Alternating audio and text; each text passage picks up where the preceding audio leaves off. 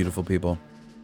Quick disclaimer. When Charlene and I recorded this episode, she told me she wanted to discuss the original 1965 Broadway cast recording of Man of La Mancha. But as we were talking, it became clear to us she was remembering a different cast album.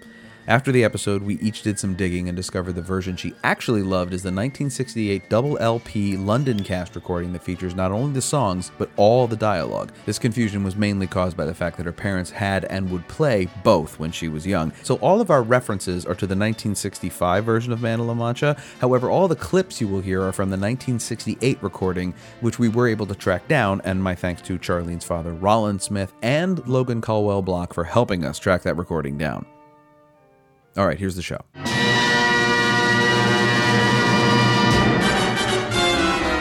Whenever my world falls apart, I never lose hope or lose heart. Whatever the form of the storm that may brew, not with you to lean on, darlings, you. With Hello and welcome to the Original Cast, a podcast about original cast albums and the people who love them. I'm Patrick Flynn. My guest today is the producing artistic director for Brave Spirits Theatre, as well as an actor and director. She trained at the London Dramatic Academy and has a master's in letters and fine arts in Shakespeare performance. It's Charlene V. Smith, everybody. Hello. Hello, I'm excited to be here. Good. I'm excited to have you here. And you chose. We're talking about Man of La Mancha. I'm I Don Quixote, the Lord of La Mancha. My destiny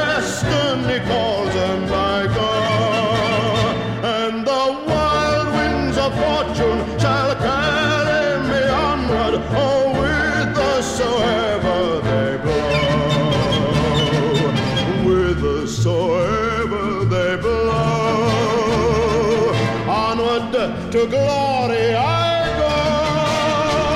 go. Yes, we are. Our second Man of La Mancha journey here on the show. Going So- back to the classic. Going, yes. so, how did this show come into your life? Well, I grew up in a theater loving family. So part of figuring out how to answer your question was sort of like taking a look back at my childhood and remembering what did I listen to obsessively and then trying to figure out which came first. Um, and Man of La Mancha was the one of the series of musicals that I listened to as a child that I remember specifically listening to on record album as opposed to cassette tape. Ah, okay. So I figured it, it must have been One of the, older earliest. ones. Yeah. Sure. Okay. Yeah. So you had the big yellow album. Yes. Okay. And what was so great about it, part of the reason I was so obsessed with it was it wasn't just the music, it was an entire sound recording of the whole play. oh. So it was a two record set, and you would basically listen to the entire script. And Oh, I wow. loved that. Oh my gosh, I didn't know that existed. Yeah. I'm gonna have to track that down. That's oh my gosh, because that's a slightly different recording than than the I guess than the original. I guess that's true, because now what you get on CD is just the, is just the, thing. tracks. Yeah. Yeah. Oh, I'll have to look that up. Oh my Yeah. gosh, that sounds that sounds intense. Actually, it sounds a little like hard to hard to fo- hard to fathom. It was a Oh, big show. It is, but I listened to it over and over again as a as a wee child. Oh, all right, great. We'll get to we'll get to those in a second. So, just for the people who don't know, could you think you could summarize the plot of Man of La Mancha? Oh, sure. So it basically takes place all within uh, a prison uh, during the Spanish Inquisition. There we go. And uh, a poet, Don Miguel Cervantes, is thrown into prison with a bunch of rif- rough prisoners uh, awaiting his trial with the Inquisition um, for crimes against religion, I guess. Yeah, it's all kind of vague as the Uh, is Inquisition was. vague. Yeah. And so the the prisoners are ready to sort of rough him up and take all his stuff. And in an effort to to he comes in with like a trunk of belongings Right. that they're gonna just take and divvy up or destroy. And to stop them, uh, because one of the belongings is a script, uh, the story of Don Quixote. Um, and so, in order to get them to not destroy his work, his life's work, he tells the story of Don Quixote with himself playing the lead character and, and bringing the prisoners in on the story. And then the he tells the story of Don Quixote, which then I guess we have to explain what the story of Don Quixote is. Well, I think Don Quixote is a pretty famous enough. pretty famous enough. I Right. mean, yeah, it, I I think everybody knows who Don Quixote is. And yeah, and the musical ends then with the the officers of the Inquisition coming and taking Cervantes away. right to the actual Inquisition, Yeah. but he's and he's gained the prisoners respect. Respect? Yeah, that's exactly I how I would phrase so. it. Question mark? Right, because they, I mean, they sort of uh, are pretty dismissive of him when they, uh, when he tells them he's a poet, Right. and I guess through the story, they realize the power of storytelling. Right, because he does have to. He hasn't finished it in the conceit of the story, Right. and he has to finish it for them. They kind of demand that he That's make right, up the ending. right. Yeah, and he does. They- And and in that in the ending of the show, yeah, it's a because it's not a faithful adaptation of Don Quixote, No, and it's also not a faithful telling of Cervantes' life. It is it is pure invention. God bless the public domain. Um, yeah, and I have a kind of funny story about that. Oh, sure. Because I was also thinking about musicals that, you know, cropped up in my life uh, as I grew up. And it, when I was in AP English in high school, I remember one of the essay questions was about madness in works of art. And Mm-hmm. so they were like, they give you examples and they said, you know, you could talk about Hamlet, you can talk about Don Quixote, you can talk about this or that. And so I wrote my essay on Hamlet and Don Quixote, having never read Don Quixote and using only my knowledge of Man of La Mancha. and how'd that go? You know, I passed. Better I got than a, a expected, pretty good right, score. yeah. Well, I knew because it's not unfaithful. It should be said. It's just not. Dale Wasserman, who wrote the book and the the play that it's based on, which is called I, I Don Quixote, which is a teleplay actually, apparently often bristled when people would call it the musical version of Don Quixote because it is not that. It is and not I knew enough then at that age that I knew that it wasn't exactly the same. So I, when I was writing my essay, I do remember trying to be a little bit vague about things Right. to not trap myself. in that area. Yeah, Um, I'm sure the essay readers could tell. right. well, that you were fuzzy. It's a. bi- Yes. I mean, I'm going to sound like. Uh, What's his name? Hen- Hen- Henry Winkler on Arrested Development. I was like, "What's a very big book? You know, it takes a long time That's to read." true. And how Um, many of those AP essay readers do we think have actually read Don Quixote? Well, I'm sure they all have, but have they read it recently? All of them? I mean, oh, recently though. well, that's the thing. true. I mean, because it's a what 800 page it's pretty Spanish yeah. novel from the 16th Yes. century. Like it, it's also, I think, the first novel. Am I right about that? I think it's considered I don't know. certainly a progenitor of of uh, of the of the novel, the form that as a form of storytelling, and so it's not. I imagine like straightforward, like what we would consider a novel. It's got a Yeah. story, but it's also got It's not like an entertaining romp. Exactly right. It's a collection of, Yeah. of this of this man, and yeah, he rides horses into windmills and he wears a, a plate on his head, and uh, yeah, I mean all those tropes are still there. So, I saw the Brian Stokes Mitchell revival, which Nick Vargas and I talked about. it was it was very interesting listening uh, to that episode because I didn't see the revival, but I had heard the cast album, Mm-hmm. and I remember not liking things about it that you sort of then talked about on the episode. Yeah. and I was like, oh, Because I, am like this one right. better. I, I, I like better. this cast album better, and I like this. I like this era for cast albums a lot. I Mm-hmm. like these mid late '60s cast albums with not a lot of dialogue. Though of course, you had the one that had all the dialogue apparently, but they're very. It's just the songs. It's very straightforward. The voices are some of them are great, some of them are not, but they're all cast appropriately for those good or not. What did you love about it as a child? Actually, let me start there. Um, What was captivating about it for you? I think I loved the sort of soaring. The the score soars a lot, Mm-hmm. so I think that's great as a child. I mean, I would I would put it on, and just um, I would you know like run around my living room, jumping off the couch, singing along. You know, um, so it's very easy to get into that way. I mean, I think I also loved it because it was the full text recording, so I felt like I was experiencing the entire play you know, and I got to do that myself. Um, I guess it, it's a pretty, um, it's an emphatic musical. I guess Oh, if that yeah. makes sense, which I think is a great thing. It's so it's very easy for kids to latch onto. I would imagine. Um, the the characters are very clear. Um, I've, I'm realizing that I'm I'm answering your question in a very analytical way. Like, what would I like as Well, a it's a child? pretty, but know? it's an analytical question. I mean, if you don't, I don't know. I mean, like, it's hard to remember what it was just- like being six. Oh, exactly right. Because you, you just like stuff. You don't think about it. But I, I just like jumping off of my um, living room couch singing "I Am I Don Quixote." Sure, you know? absolutely. I mean, when Tracy Oliveira was here talking about "You're a Good Man, Charlie Brown," she like standing on the arm of the couch Right. singing Charlie Brown. That's what you like.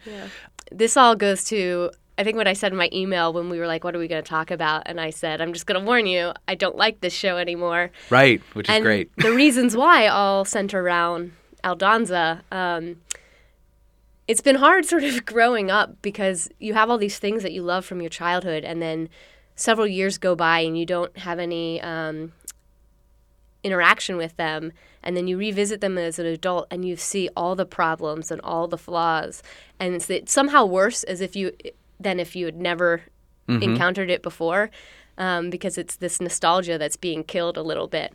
So um, and this has happened to me with several musicals where it'll have gone several years and I had not seen it, and then I'd go back and see it finally, and I would just have so many problems with it. Um, and so when I last saw Man of La Mancha, I was so very unhappy with it as a piece because I found that the character of Aldonza had had no integrity, and I don't mean that as though the the characters in the person of Aldonza doesn't have integrity. I mean character as in the dramatic device. In every single scene, she is whatever that scene needs her to be. Mm-hmm. She is whatever the writers think the male lead needs from that female character. So it has nothing to do with a real woman's journey. Uh, and the result is you you have this sense of someone with no agency and who doesn't even make sense in a way that's incredibly problematic when you look at the story as a whole because she is this prostitute who is, you know, quote unquote saved by this man who shows her the true way. Um, and it's actually quite upsetting to watch. And when she says, Oh no, I, I am Dulcinea, it's not what you want to happen. Because she has such good points in the beginning when she had, I mean, her two songs are great. Mm-hmm. You know, when she says, See me for who I truly am. Yeah. You know, this is who I am. This is what I do with my life. I understand it. Why can't you? And then, then to see that completely get dropped in the service of of this, you know, of the plot of the male character is really frustrating. she is because uh, my original complaint would have been that she has no agency, but that isn't exactly true because she does do stuff. Right. You're absolutely right that she is It's her, her agency is at the whims of the, the Of whim the- of the writers. right. She's not the least like she's not the female lead with the least agency I've ever seen in a Broadway musical in the '60s, but she certainly is one of that set. But it feels like do you watch Doctor Who? Um, I have seen some of Doctor Okay. Who. The problem I have with Steven Moffat's writing of Doctor Who, who's writing it right now, and his specifically, I've talked about this a lot with my friend Sarah Tantillo about the character of River Song, who's played by Alex Kingston in Oh, the right, show. right. Steven Moffat, he writes a female character. His female characters are always they sort of mistake sass for depth a lot of the time, where they are brazen and they are forceful and they still are totally at the service of the male characters, just in a much more sub, like subversive way, almost like like that you kind of don't notice it. So it ends up being kind of like what a guy thinks a, like we're watching his idealized version of a woman, but it's still through the eyes of a man. Right. So it's still the man's story. Now, on a television show with a main character, that's a little more because you don't want you want the doctor to save the universe. You don't want the supporting character to. So I kind of get that. But in this, it happens again because she's brazen, she's brassy, she takes no crap from anybody. But and she is the only character who changes in this show. She's the like okay. I mean, yes, if you want, in- I if, should if say we want within to put in a the positive story spin on it. In the story within the story, she Right. is the only character to change. Right. So that's interesting, but it's not enough. and that's what I'm saying. right. But like and that's I, what I mean. and I sort of object to the ways in which she Which is, I find that really interesting. So why do you object to the way she changes? because I don't think it's earned. Because I think Okay. I think her changes are not about her; they're about Don Quixote. Okay. his track. Um, because I think it's about providing what that character needs in every circumstance. It's never about her character. But even though she makes the change after he dies, is it still? I'm not saying you're Yeah. wrong. I'm just curious about this. This thought. I just found it like the last time I saw it, I just found the, the track very unsatisfying Okay. because it didn't seem linked, and it it seemed. You know, it just seemed like every scene was like, well, what does he need her to be in this Right. moment? Um, and I think I think this is also tied into the way the script uses violence against women, which I also find problematic. Yes. Um, absolutely. in that again her the attack on her is used as a tool in his story and it's the the the work itself doesn't seem to actually care about the seriousness of that attack because what is more serious in that world is the possible violence against Cervantes by the Inquisition. Because when the story breaks, mm-hmm. it's not because the prisoners are upset at this attack on the woman. The story breaks when the threat is against Cervantes, Right. Against the man, Right. and it's very hard to, Yeah. to sit through and watch. Absolutely. It's a it's a scene that is meant to have great I not I mean ironic is the right word but not in a funny way. Like tragically ironic uh, moments where like because it uses that reprise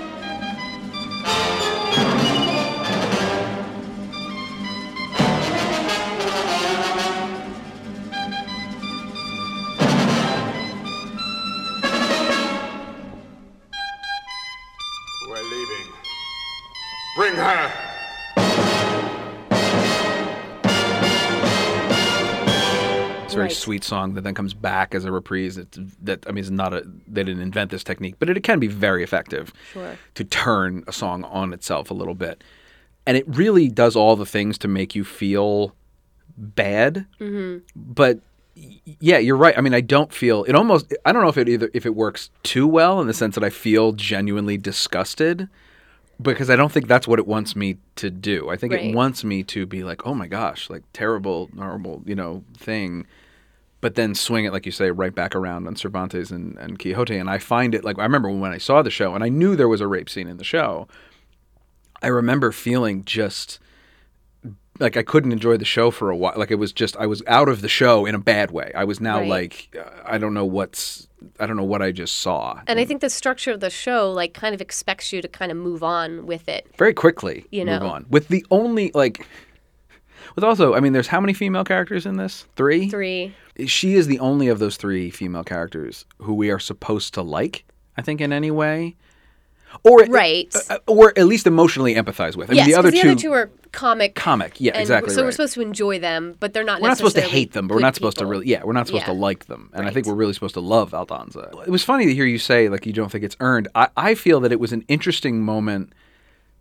Like I, I come at it also from the unearned way, but I never thought about it in terms of her, like it wasn't earned for her. I feel like the story didn't earn the like the feeling the, the show wants me to have is this like yeah like stand up and applaud thing, and I was just like, well, I didn't like you didn't get me there the right, way. Like I'm here. Do you think that's a common problem with musicals? Because I often find there are Endings? Some... Yes. Yes.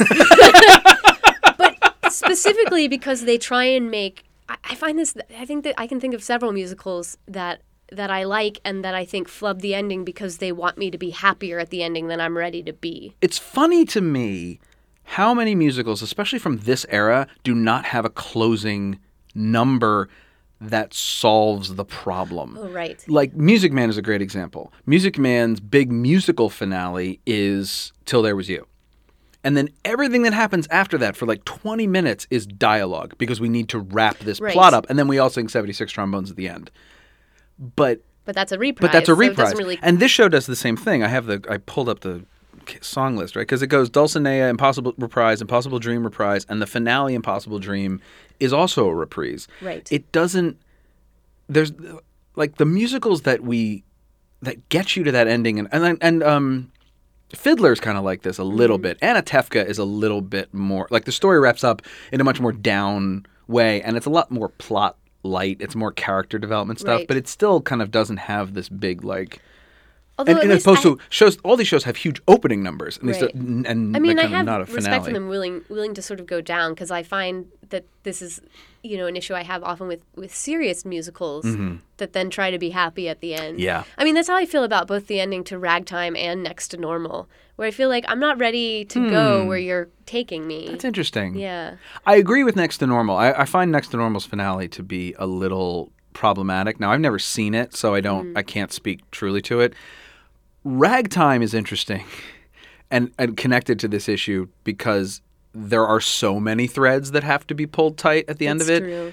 But it does. I, I guess I excuse Ragtime because the ending parallels the opening, where it is just a lot of people talking to the and like we, we're kind of joining this in in Medias Res, and we're kind of leaving Yeah. it in Medias I- I Res a little know- bit. I don't mind all, all that bit. What I mind, maybe this is revealing how black my soul is. I Jeez. I mind the insistence on hope after after what we've witnessed. Okay, hang. No, this is good. I like this. All right, now we're talking about of a- something. Uh, that kind of came out sounding terrible, didn't it? Well, no, I don't think so. I think if I can, do you do you mean that you object to the fact that there has like these f- shows that have very melancholy finales don't lean into the melancholiness Yeah, more that they sort of like- try to twist it? Yeah, because it seems like they feel like they have to find a way to make things okay at the end. And, you know, in life, things don't always end Mm-hmm. up okay. I guess it depends on your definition of okay. Well, that's true. Because. Ragtime's ending, I think most people would not. I agree with you about Yeah. Ragtime's ending that it is reaching for a positive finale. it's like, oh, you know, we're going to. because all like on balance, all the good people lived, and like Right. so, and, And they're also like, our, our children are going to f- go forth into the future well, it and trying solve to, the world. and it is trying to sh- to bring this whole like that polyglot connection, uh, melting pot finale with Tateh marrying Right. the mother, and all their kids are now a family, and it's sort of like, and I guess it- included it in that is Cole like House Walker Jr. Jr. you know, and like all the other ones. Ending racism isn't that simple. No, it is not. It is. See, that's the, and that's the danger. Yeah. Is it feels like it's like oh, it's you know, it's just this is really simple. All you have to do is what die. Like so many people have to die in terrible, tragic ways, and we can be fine. Like it'll all just come Right. together in this one marriage The children will fix it. and he'll invent movies. Um, So it's funny that that is. Gosh, that's so funny because I never thought of it this way of like of, of a forced happy ending. Because this show, this show almost gets away with it to me because the ending ending is not. is not happy happy because he's going to the Inquisition. Yeah. But to fight against myself for a second, the book does get published. Like we because we, read it. Right. So like you know he doesn't like he doesn't die. So it is that kind of like Right. So I yeah, so I don't obviously. mind the sort of Cervantes ending. It's Yeah. just sort of the Aldonza being like, I am Dulcinea. Because Dulcinea is also not a real person. Like, it is Right. a male fantasy of what a woman should be. It is, Right. It is woman exists to be a muse to me. right. You know? It's not a, an individual person with hopes and dreams of her own. She's only there to inspire me and my life. And it's the terrible. This became. It's a big trope, but it, be, it has become a trope of rom coms. Uh, now modern rom coms have kind of settled into this thing of the like, why can't you just let him love you, and then everything will be fine. Right. Like if you just let him love you. This person who you don't really like, yes, if you just let him love you, you'll be fine. Well, and, that's the story yeah. too that that we have so many stories, and and this falls into it too, where the woman doesn't want the man's love, but as long as he persists, eventually she'll come around. Oh, God. Like, and that's a little bit in this musical. Um, it was Oh, yeah. uh, when I saw Which is now to to be entirely fair, his. It's do a you- different kind of love. I was gonna say, do you right. consider that because it's not relationship sexual love? you're not wrong, but it's not like it's not that gross kind of like. But it is. It's not it gross, is. but it is woman on pedestal. true, absolutely, not person. Yes. And he never listens to her. I mean, he doesn't listen to anybody, but he really doesn't listen to her. Yeah. That's really true. Yeah. Now, was she? Now, you maybe can clear something up because I think you've seen this more recently than I have. When she sings Aldonza to him, is that what what spins him into his coma? This is the thing that I don't ever quite remember. Well, isn't Al- Aldonza's the the intro number that she sings to all them? No, Oh. it's all the same as what she sings. It's all to the same in as the her bar. intro. Yeah, Aldonza is the one. And she Aldonza's sings. the one where she sings to him, being like, I'm not your lady. I'm not any kind of a lady. I was spawned in a ditch by a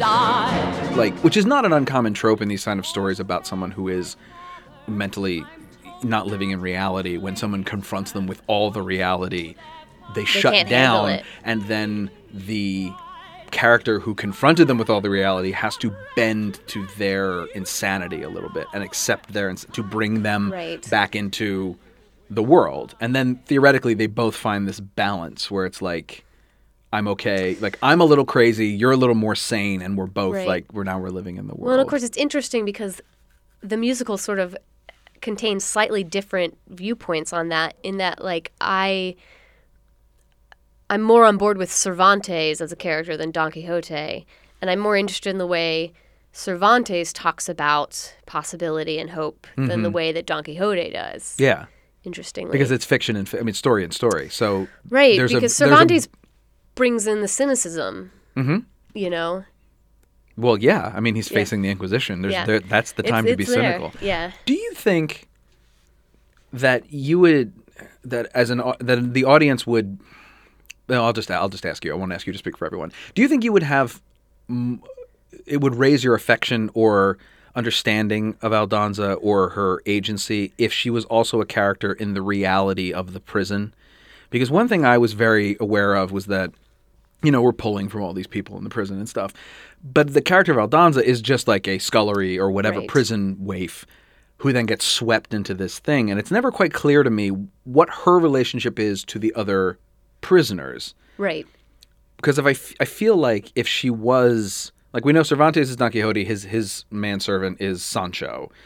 Everything else is kind of muddy That's uh, true. but like if she was a clear character in the real world and in the fiction, I wonder if that would solve this issue. help. Yeah, her- because it, if then possibly it's more about what the prisoner experiences as opposed to Aldonza having to sort of go from I'm a prostitute and now I'm gonna believe that everything can be okay. Right.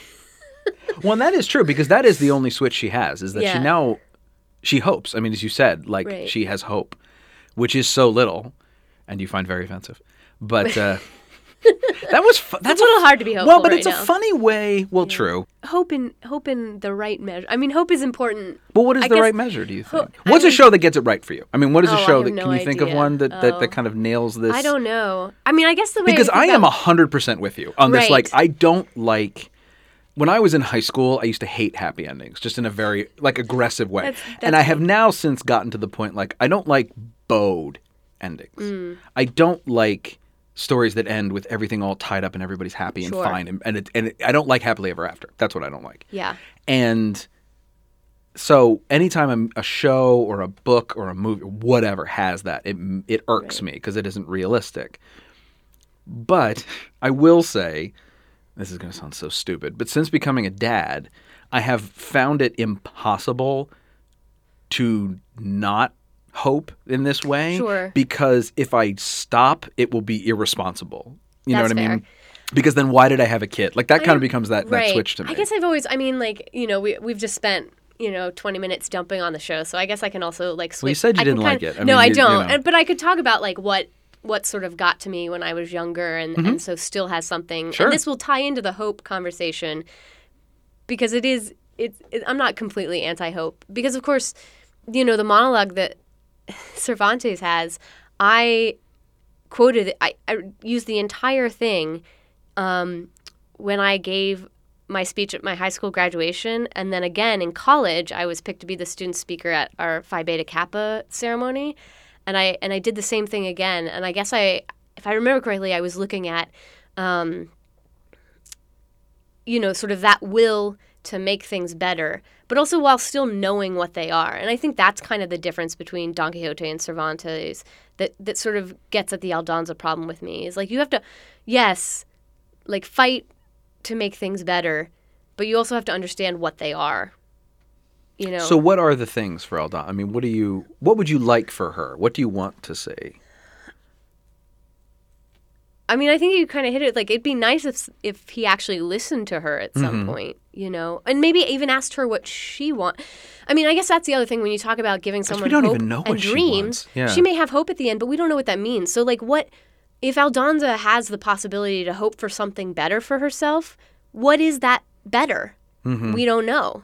It's never defined. Yeah. You know. And she's also like in the context of the story, she's a woman, a poor woman, and a prostitute in when does Don Quixote take place? 15th century, 16th century, Right. wherever they are, Spain. In in this like inn that's somewhere. not great No. to begin with. And it would almost be see what I kind of want is for her to have hope and be mad at him about it. Because Oh, her like situation that. is hopeless and she like intellectually knows that, but she still had like but he has despite all of her effort he has imbued her with this positive outlook Right. and she's accepting of it but kind of pissed because like this isn't going to be helpful in no, my life Yeah, Yeah. I like that. that oh. that that sort of like I think so because I was going to ask you like what is the right amount of hope, but I think you you answered it with that idea of like it's it's hope within your circumstance. It's not like a man's reach should exceed his grasp or what's a heaven for. It's like we we can hope for things, but we also have to know where we are so that we can deal with the reality of our situation. Okay. And all that being good. said, like that that speech does still get to me. Like I bet I could still remember. Most Could you remember it? Well, what does he say? Well, you want me to try? Sure, go. okay, it. so uh, someone says, someone's like, you got to see life as it is, right? And then, because this is where he's, it's broken the story, right? And he's back to being Cervantes, because at the end of it, he goes back into Don Quixote, like determined to finish the story. Right. So he, sa- he says, I have lived for, what is it, fi- nearly 50, 50 years, years? yeah. And I have seen life as it is pain, misery, hunger, cruelty beyond belief. I've heard the singing from taverns and the moans from bundles of filth on the streets. I have been a soldier and seen my comrades fall in battle, or die more slowly under the lash in Africa. I have held them in my arms at the final moment. These were men who saw life as it is, yet they died despairing. No glory, no gallant last words.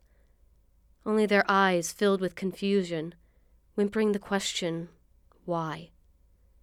I do not think they asked why they were dying, but why they had lived. When life itself seems lunatic, who knows where madness lies? Perhaps to be too practical is madness. To surrender dreams, this may be madness. To seek treasure where there is only trash? Too much sanity may be madness. And maddest, And maddest of all, to see to life, see life as, it as it is and not as it ought should to be. I am a Don Quixote, the Lord of La Mancha, destroyer of evil sound of the trumpets of glory, forever to conquer or die. So what what is the but what like so let's stick with the irresponsible version of that because I, I feel this is very important I really do this this idea of what what is your art saying about the world and there is an irresponsibility to you know hey it's all going to be great Right. I always wonder what it is like for women and minorities in the creative field where you do not have as much leeway to suck. I could talk about that. Please we could do. do it. We could. Don't. Oh yeah. Um, no, women and I would imagine also um, people of color do not have the same freedom to fail. The the Right. risks are higher, um, and you know a bad disaster um, can stop your career process. You know, um, and I think certainly what we've been talking about a lot in Shakespeare land is is what happened to Emma Rice over at the Globe. Um, first artistic female artistic director of the Globe. I mean, they haven't been around that long, so she's the third, but has has received such a higher level of criticism in so many ways um, that that it's clear it's something worth talking about. Right. Um, and what's also been, and she has been fired um, from the Globe because the um, ostensibly the story is the board is unhappy with um, the way she is using theater technology in her productions.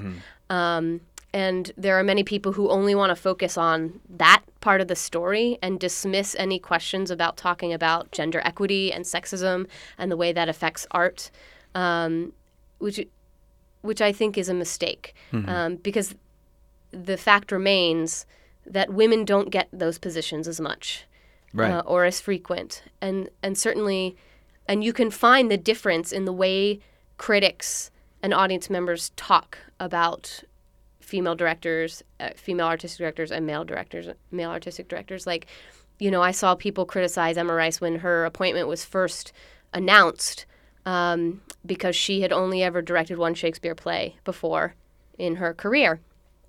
And I had a colleague on Facebook say, you know, how do you get to be the artistic director of the Globe when you've only directed one Shakespeare play?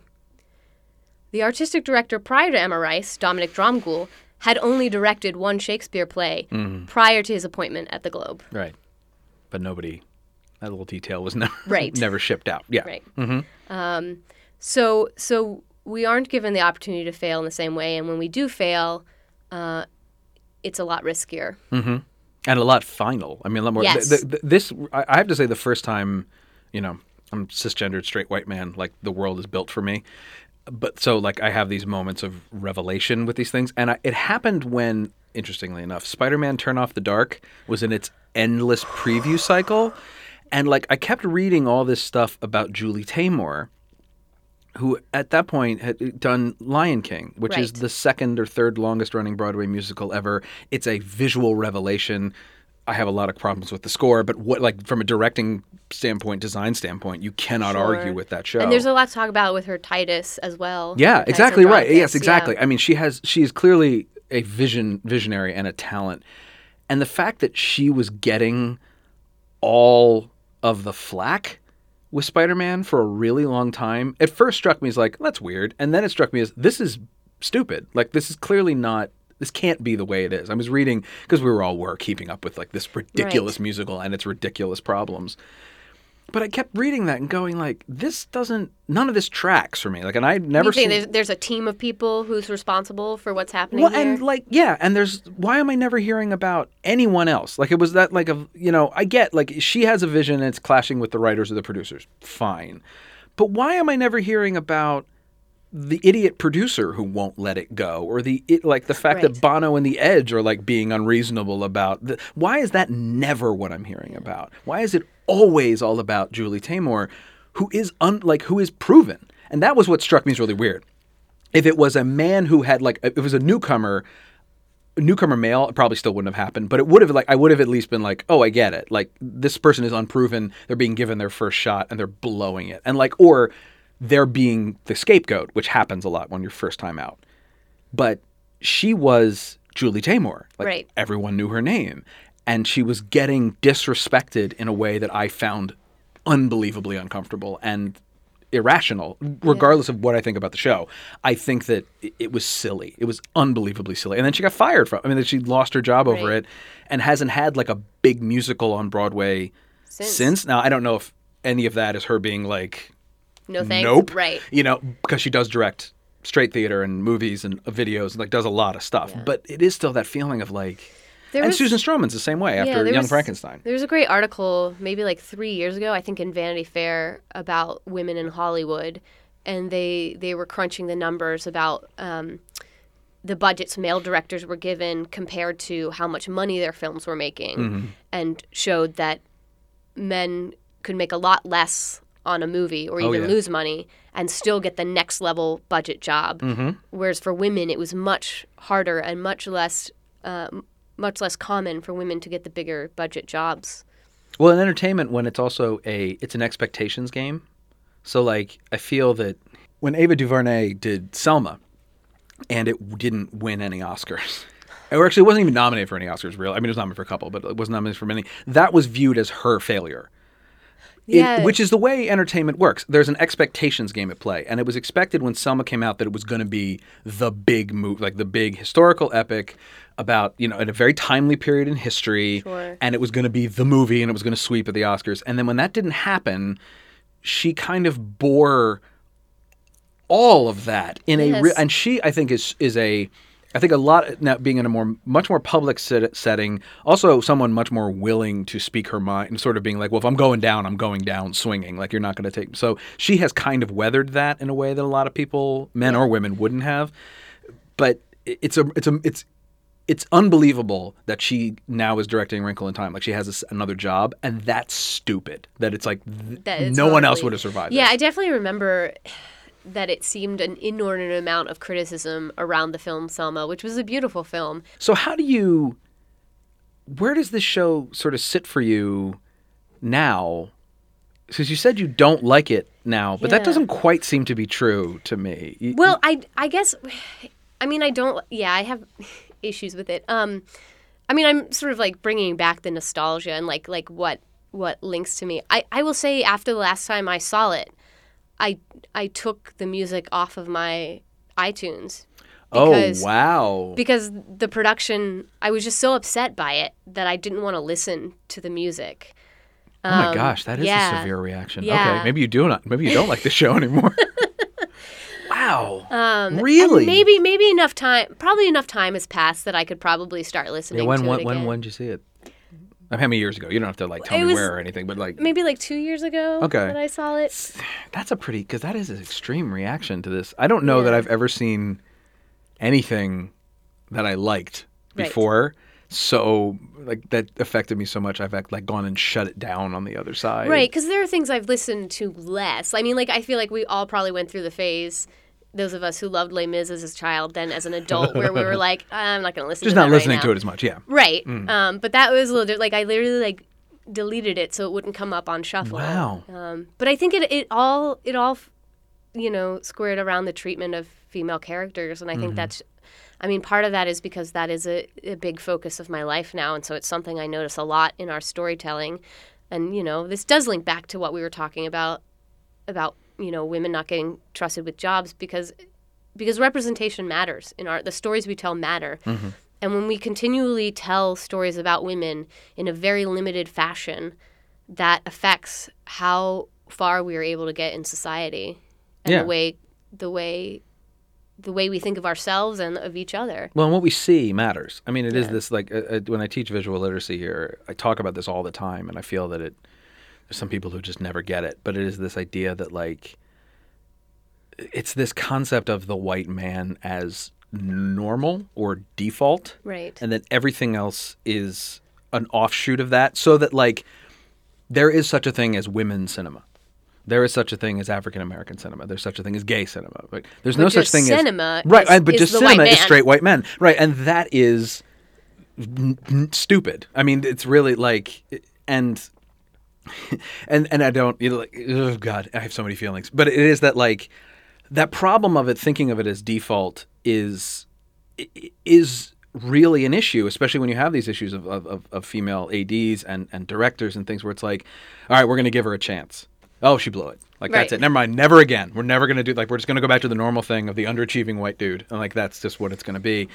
And and there isn't um, you know the path doesn't exist for women to the, those upper echelons because um, you know and this isn't a bad thing it's probably a very natural thing.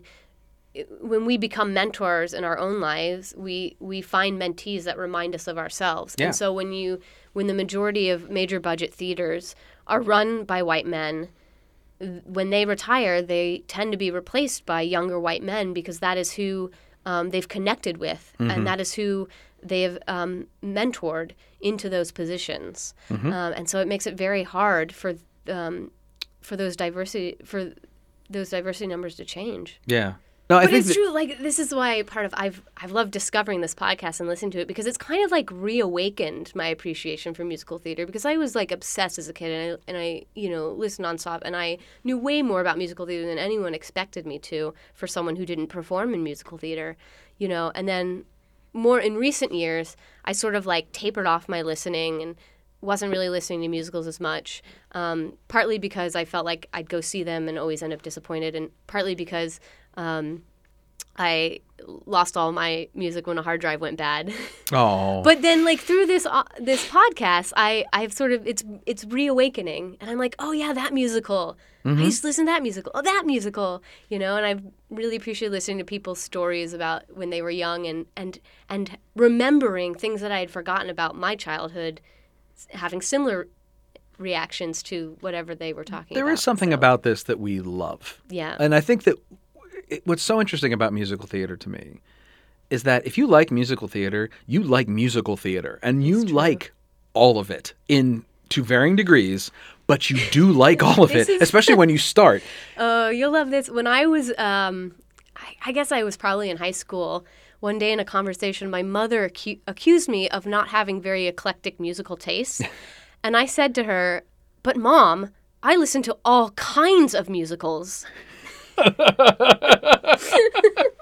It's true. Yeah, it was. There's a lot of different kinds of music in there. There But it's funny how they all go together. I've tried to think about that too because there are mu- there are musicals that I enjoy listening to in musical styles that I don't listen to Mm-hmm. on the radio, um, and I think it has something to do with story and character. You know, it's not just about the musical style; it's about it's about the longer connection and the longer journey through a story. Yeah, because it's funny that like I wouldn't ever put Green Day and like Judy Collins on the same playlist. like I just wouldn't. But if American Idiot, the musical album is playing and then it shuffles into Godspell, I'm not going Right. to complain. And it's a funny like that to me is a pretty clean comparison between Green Day and Judy Collins. So yeah, that there is something link that links all this together. That like, fine, you hate Wicked or you hate Starlight Express or you hate, I'm just going to pick all the shows we, I've just recorded. Right. Um, oh, good. And like, or or All whatever. all my past guests will be like, what, you know, or Les Mis or whatever. But like, but you love Sondheim or you love LaChiusa or you love Light in the Piazza. Like you have these other sh- like these shows that didn't run forever that people like to be snobby about Right. but you do like Starlight Express. Like, don't tell me you don't. There's something in there that You'll you get caught up in it even if you exactly right. You'd go you see it. shouldn't. Like if I gave you a ticket, you'd go see it. Like I just, I just know that about it. Or you'd. Right, I, is that the roller skating? That's the roller skating Yeah, I would go see that. Kenny Neal came in and we did that. It was that was that's a fun one. I can't wait for I've actually I've never that. seen Starlight Express. No one has. Well, Kenny Yeah, has, but it's Yeah. nobody does it because it's all on roller skates. I have an idea that I want to tell you about after we stop recording about this. Um, but it is that like, as much as we, I mean, I could sit here and rail all day about Phantom of the Opera or Cats or a lot of shows that Andrew Lloyd Webber wrote, but I have them. I paid money for all of them. And I still listen to them. Like I may skip like if four songs from Phantom come up on shuffle, I'm gonna skip that fourth song. Like I don't really need to hear it. Like Prima Donna comes up, I should probably delete that from my phone. But you know, I'm Yeah, gonna and like listen. I don't I don't think I own a recording of Phantom, but every now and then I wouldn't mind listening to music of the night. Yeah, you know, there's it's some like oh, songs oh in there. okay, why there's not? and there's what's funny to me is that if you listen to enough shows, there's a song from every show that is not famous that you will love. It's magic, and it should be magic. it should be everything for forever and ever and ever. This was awesome, Charlie. we only nominally talked about Man I'm super excited to see how I edit this later. I was gonna say I feel bad for you. I feel a little guilty. well, I drove this truck, so I'm not like I am. I'm the one in charge. But I do want to close on Man of La Mancha a Yes, little we should get back to that. And we've discussed a lot of lofty concepts and ideals. So I want to close with a lofty question. Where do you think Man of Mancha's place is in the modern American musical theater pantheon? Meaning, does it like because the answer could be it doesn't have one. It exists purely as a relic from its period in time, which is borne out by the success of revivals, I will say. but or or do you think it's like it, it, it with the in the right hands, this could be something? I mean, I that's a yeah, that's a big question. I sort of was having the same question when you were going over the amount of performances of the revivals Mm-hmm. and sort of wondering if the musical had borne its time and the revivals were just based out of nostalgia Mm-hmm. and and eventually that will leave and then people won't maybe won't do this show as much anymore. Um, or whether it's like a cultural moment where depending on whether we need entertainment or hope or cynicism depend will affect whether this play comes back into popularity. Um, oh, and then you were asking about what you could do with it. I did. I mean, I did have this sort of thought about what it would be like to do a deconstructionist production of Man of La Mancha, or like They'd never see it coming. like I- a very Brechtian version or something. Um, I don't. Well, it does. I mean, my wife asked me. We were listening to this today in in preparation for this, and she said, "Has anyone ever staged this show set in a mental institution right. in modern day?" And I was kind of like, I have to imagine somebody Someone has somewhere, because yeah. it, it it's right there. It's already set in a prison. Like it's not a big leap. But I did have this kind of like, what would this show be like in the round, with no set to speak of, and like just the bu- is there I wonder it enough there? Interesting, To, like if you could, you know, because the prisoners are sort of taking on the parts, could you have multiple people playing the same role? That Hmm, might be an that's interesting, way to like look at the Aldonza. because it never, but it never satisfies this Sure. core problem. No, but it would. It might like point it out and be like, we know this is a. So here's a plot question: the main antagonist prisoner. Right. Who does he play in the story within the story? Isn't he the um? They call him like the Duke, right? Is that what the yeah, character's is that name is that yes? Um, doesn't he play like? He um, assumes the, the role knight. of the antagonist knight at the end, right? Right. That's what he gets. Yeah, I think so. What if that was Aldonza? Because there's an Oh. interest. If if the main antagonist prisoner is Aldonza, who becomes Dulcinea, there's a it's not impossible for me to imagine staging the show in such a way where Dulcinea sings or Aldonza sings Aldonza and then becomes the evil knight because it is literally what she's doing to him in that moment that causes him to fall like in the context of the show she is an observer in that scene in the way it is now but like if you did it in that way where she is like the through line antagonist does that give her my name is Dulcinea and then their release of uh Cervantes at the end Right. It all links like it all it all ties up does I that mean, I mean that's definitely an interesting idea, and if someone were doing that, maybe I might be convinced to see this musical again. I mean, I think because Mm-hmm. I never just want to say the solution is gender blind casting. Go nuts, figure it out. Because that doesn't. because it, it holds meaning. Bodies hold meaning. Exactly right. You know, um, And that the problem is and I not think that you've simple. also pointed out in the previous thing that that when she has that line, "My name is Dulcinea," we're not one hundred percent sure whether it's Aldonza or the prisoner Mm-hmm. saying it, right? Right. um, and since the prisoner has no no name or or animus Right. of their own, And I wonder if there's a way to sort of link link that to being about Cervantes and not about Don Quixote. right? Because Dulcinea is Don Quixote's antagonist in this version of Don Quixote. Right. She is the one constantly saying, "Stop it." Yeah. Everybody else is kind of like his family is kind of saying stop it, but they're really telling the priest to stop it. And the suitor of his niece is saying stop it, but sort of. Like you know what I mean? Like not really. Like she's the one that he's actually talking to who's like, You're an idiot. Right. And he actually kind of hears her. Yeah. I suppose you could also say it as stage it where where her saying my name is oh no you're right that happens after He was- dies, he and Sancho and, then she have this said- conversation, yeah. and she says, A man died. He seemed a good man, but I did not know him. But Don Quixote is not dead. Believe, Sancho. Believe.